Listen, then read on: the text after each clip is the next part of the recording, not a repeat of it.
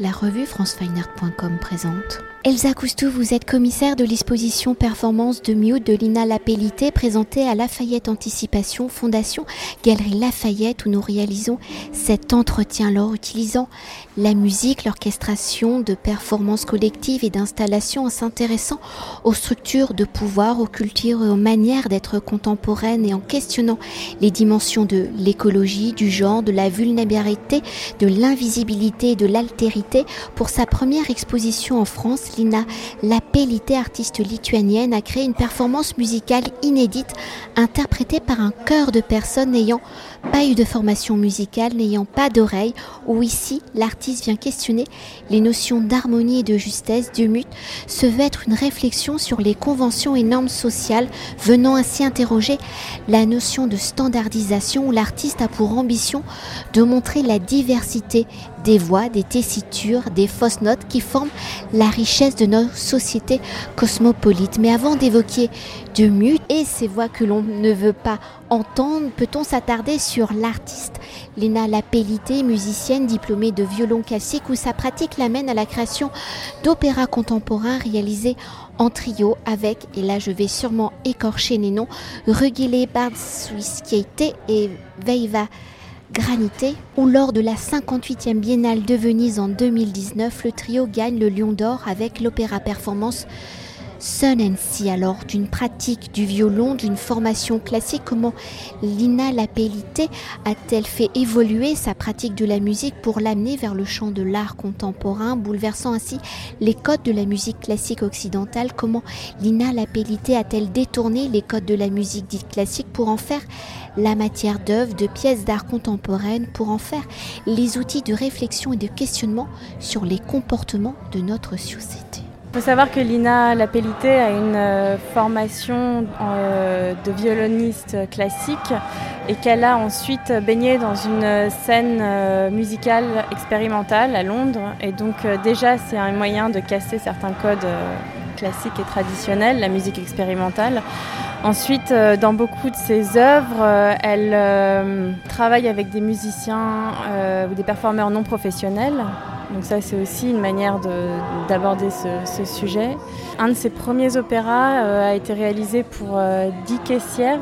Euh, donc ça a utilisé les sons du supermarché, par exemple le bip qu'on entend à la caisse, comme comme leitmotiv qui monotone, qui rythme les journées de ses caissières. Elle l'a vraiment utilisé comme pareil comme rythme sonore dans cette dans cette performance.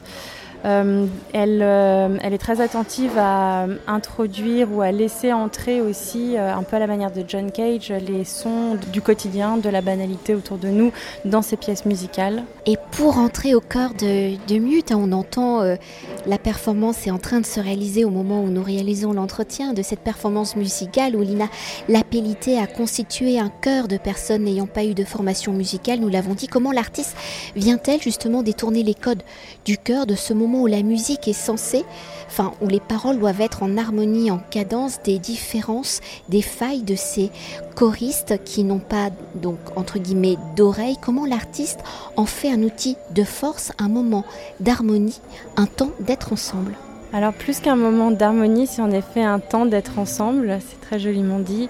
Le groupe de performeurs et performeuses eux-mêmes euh, nous l'ont dit, c'est très difficile de, de, chanter au milieu de gens qui chantent faux, en fait de, de chanter à côté de quelqu'un qui chante juste, ça pousse la, personne à, s'approcher de ça, mais évidemment, eux, ils ont la difficulté de chanter dans un groupe de personnes qui ne chantent pas juste. Donc c'est par d'autres moyens, par, euh, par les paroles qui chantent, par la chorégraphie, le placement des corps dans l'espace, euh, la manière de faire, donc ils font cœur, mais peut-être pas par la justesse, mais euh, par l'être ensemble. Et euh, ce que voulait vraiment Lina dans ce projet, c'est aussi interpeller le, public et nous amener à écouter différemment, à ne pas se concentrer sur la justesse des tons ou l'harmonie, mais à se demander comment justement ces relations entre, entre ces individus qui forment ce groupe se construisent.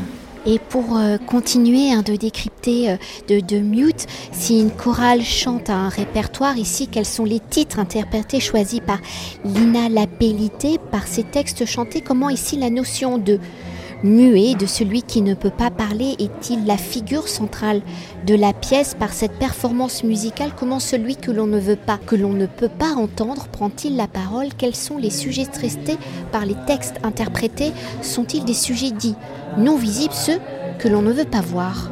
Le projet est né d'un constat très personnel de Lina, qui est donc euh, formée en musique classique, qui euh, s'est dit que en travaillant sur beaucoup, sur de nombreuses performances, elle demandait euh, à ses chanteurs et chanteuses de chanter juste. Et elle s'est rendue compte, en faisant cela, qu'elle euh, mettait de côté certaines personnalités qui, avec lesquelles elle avait très envie de travailler, et qu'en fait, euh, son travail qui est un travail qui aborde certaines, certaines questions autour de la tolérance, de la justice sociale, justement, se devenait assez excluant. Et donc euh, c'est à partir de ce moment-là qu'elle a voulu travailler avec des personnes euh, qui n'avaient pas l'oreille musicale.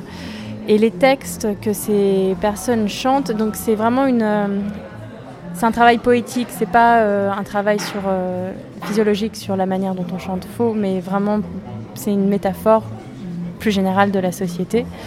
Et les textes qui ont servi de livret pour cette, pour cette opéra performance sont des textes issus d'un livre, un roman de Sean Ashton, qui est un écrivain anglais, qui a écrit une, euh, sorte d'autoportrait fictif dans lequel il décrit tout ce qu'il a jamais fait, euh, ne fera jamais ou ne, ne, fait, ne fait pas. Et en fait, à travers ces phrases très peut-être banales, anodines de la vie de tous les jours, chacun d'entre nous se reconnaît ou se projette. On se rappelle des choses qu'on aimerait faire ou qu'on n'a jamais faites encore ou qu'on aimerait faire. Et comme euh, il y a une diversité d'âge dans les chanteurs et chanteuses, évidemment quelque chose, euh, une, phrase aussi simple que je n'ai jamais fait de canoë-kayak, chantée par quelqu'un de 60 ans ou par quelqu'un de 20 ans, n'a pas la même valeur.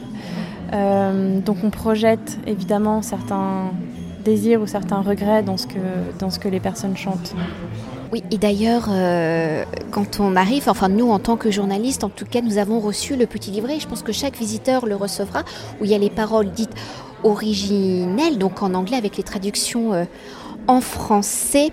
Et donc, c'est vrai vous l'avez évoqué, la particularité de ce texte, c'est qu'il est pratiquement composé que de phrases négatives, mais des phrases négatives qui poussent à aller vers du positif. Et euh, pour poursuivre hein, et pour euh, conclure notre entretien, comme tout opéra et la performance musicale étant présentée hein, dans un lieu d'exposition, De Mute s'inscrit dans un décor, dans une mise en paysage sur le lieu atypique de Lafayette Anticipation, alors quels sont les décors hein, de, de Mute, comment les éléments qui la constituent sont-ils en résonance avec les paroles des textes chantés, comment le cœur se déplace-t-il dans ces décors, vous l'avez légèrement évoqué, et comment son corps, ceux donc des chanteurs en interaction avec celui-ci, vient-il donner une autre tessiture aux paroles? Alors il était très important pour Lina d'intégrer son travail performatif dans euh, le bâtiment de la fondation qui est assez modulable, euh, de faire en sorte que les le groupe soit entendu d'en bas et d'en haut, en fait, hors et dans, dans l'exposition. Ce qui est intéressant aussi, c'est que c'est une exposition donc, qui est sur la durée. C'est une performance qui a lieu tous les jours de 13h à 19h, enfin 5 jours par semaine. Donc forcément, le, les éléments, euh, le public, la luminosité dehors euh, et puis même la, fatigue des performeurs et des performeuses vont évoluer au fil des jours et au fil des semaines. Et donc quand on entre dans l'espace, on est entouré de, on est dans un jardin d'orties. En fait, l'ortie, c'est ce symbole de, c'est une plante qui est euh, souvent considérée comme une mauvaise herbe, qui est urticante, donc on s'en méfie et parfois on l'enlève euh, comme une mauvaise herbe des jardins, alors qu'elle a énormément de bienfaits pour le corps.